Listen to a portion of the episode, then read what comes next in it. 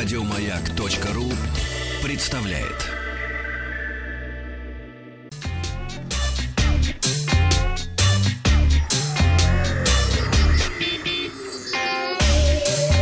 Страна транзистория. Китайская компания Oppo представила свой новый смартфон Oppo A1. Это модель среднего уровня, выполненная в модном а сейчас безрамом дизайне. Смартфон используется для разблокировки системы распознавания лица и не имеет сканера отпечатков пальцев. Oppo A1 а, оснащается дисплеем 5,7 дюймов с разрешением HD+, это 720 на 1440 пикселей, камера на 13,8 мегапикселей, смартфон будет э, поставляться с 4 гигабайтами оперативной памяти и 64 э, гигабайтами встроенной памяти с возможностью расширения до 128 гигабайт.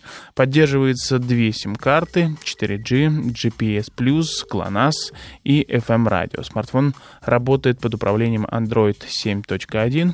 Oppo A1 э, представ... э, определяется предлагается по цене 1499 китайских юаней, то есть около 237 долларов США. Компания Apple планирует выпустить складной гибкий iPhone через два года. Об этом рассказал вам Симохан, аналитик американского инвестиционного банка Merrill Lynch, после того, как провел неделю в Азии, встречаясь с компаниями из производственной цепочки поставок Apple. Аналитики ожидают, что выпуск складного гибкого iPhone состоится в 2020 году и потенциально сможет выступать как замена планшетам и получить э, сходный с iPad форм-фактор э, в разложенном виде. Также стало известно, что компания Apple анонсирует свой новый недорогой iPad и специально э, образовательное ПО на мероприятии на этой неделе. Согласно более ранним утечкам, во, второй, во втором квартале 2018 года ожидается дебют недорогого э, 9-дюймового iPad по цене от 260 долларов США. Также есть вероятность, что компания представит недорогой ноутбук. Возможно, им окажется обновленный MacBook Air. Специалисты Яндекса рассказали об, очередном усовершен... об очередных э, усовершенствованиях голосового ассистента Алиса и включении функции вызова такси посредством мобильного приложения Яндекс Такси. Теперь для вызова такси достаточно надиктовать сообщение и сказать, куда нужно ехать. Алиса уточнит адрес и откроет приложение, где уже будет заполнена строка «Куда». При этом Алиса сама определяет текущее местоположение и укажет его при составлении маршрута в качестве отправной точки. К Алисе можно обращаться по-разному. Вызов такси, закажи такси, поехали на такси.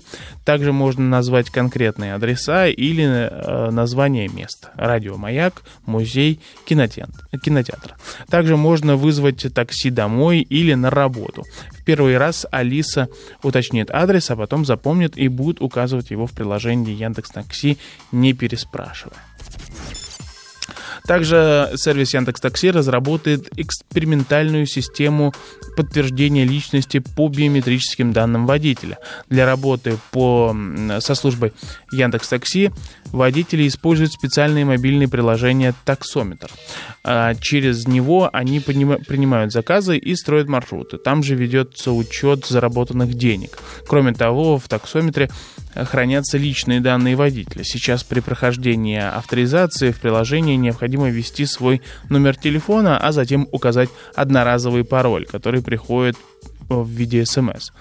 А новая система, которая проходит испытания, сможет идентифицировать водителя по индивидуальным характеристикам, по голосу и чертам лица.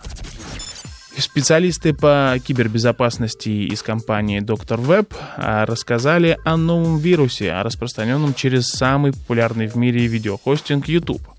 А, заражению подвержены компьютеры под управлением операционной системы Windows. Вирус, вирус распространяется через облачный сервис Яндекс.Диск в виде ссылок в комментариях под видео на YouTube.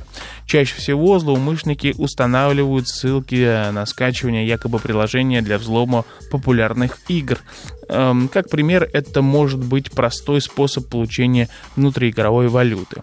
При открытии ссылок на компьютер жертвы загружают э, самораскапывающийся RAR-архив с вирусом. Э, попав на компьютер, вредоносный ПО начинает собирать личные данные пользователя, включать логины, пароли из браузера, файлы с рабочего, рабочего стола, снимки экрана, расп местоположение и так далее. А затем передает все, все сведения на серверы злоумышленников. В рамках конференции GDC 2018 года игровые компьютеры объявили о создании открытого форума Fair Play Alliance, направленного на борьбу с токсичным поведением а, пользователей в сети. Токсичным, естественно, в кавычках. Инициативы поддержали 30 крупных компаний и брендов, разработчиков. Разработчики неоднократно сталкивались с не адекватным поведением игроков. Некоторые компании ужесточили меры наказания по отношению к сетевым хулиганам и поощряют пользователей, которые напрямую сообщают о нарушениях. Другие э, стремятся найти программное решение, когда система изолирует геймеров с плохой репутацией в отдельных матчах на отдельных серверах и лобби. Fairplay Alliance обобщит опыт и идеи в, область, в этой области. Мы представляем мир, в котором игры, свободные от притеснений, дискриминации и злоупотребления, говорится на официальном сайте. Еще больше подкастов на радиомаяк.ру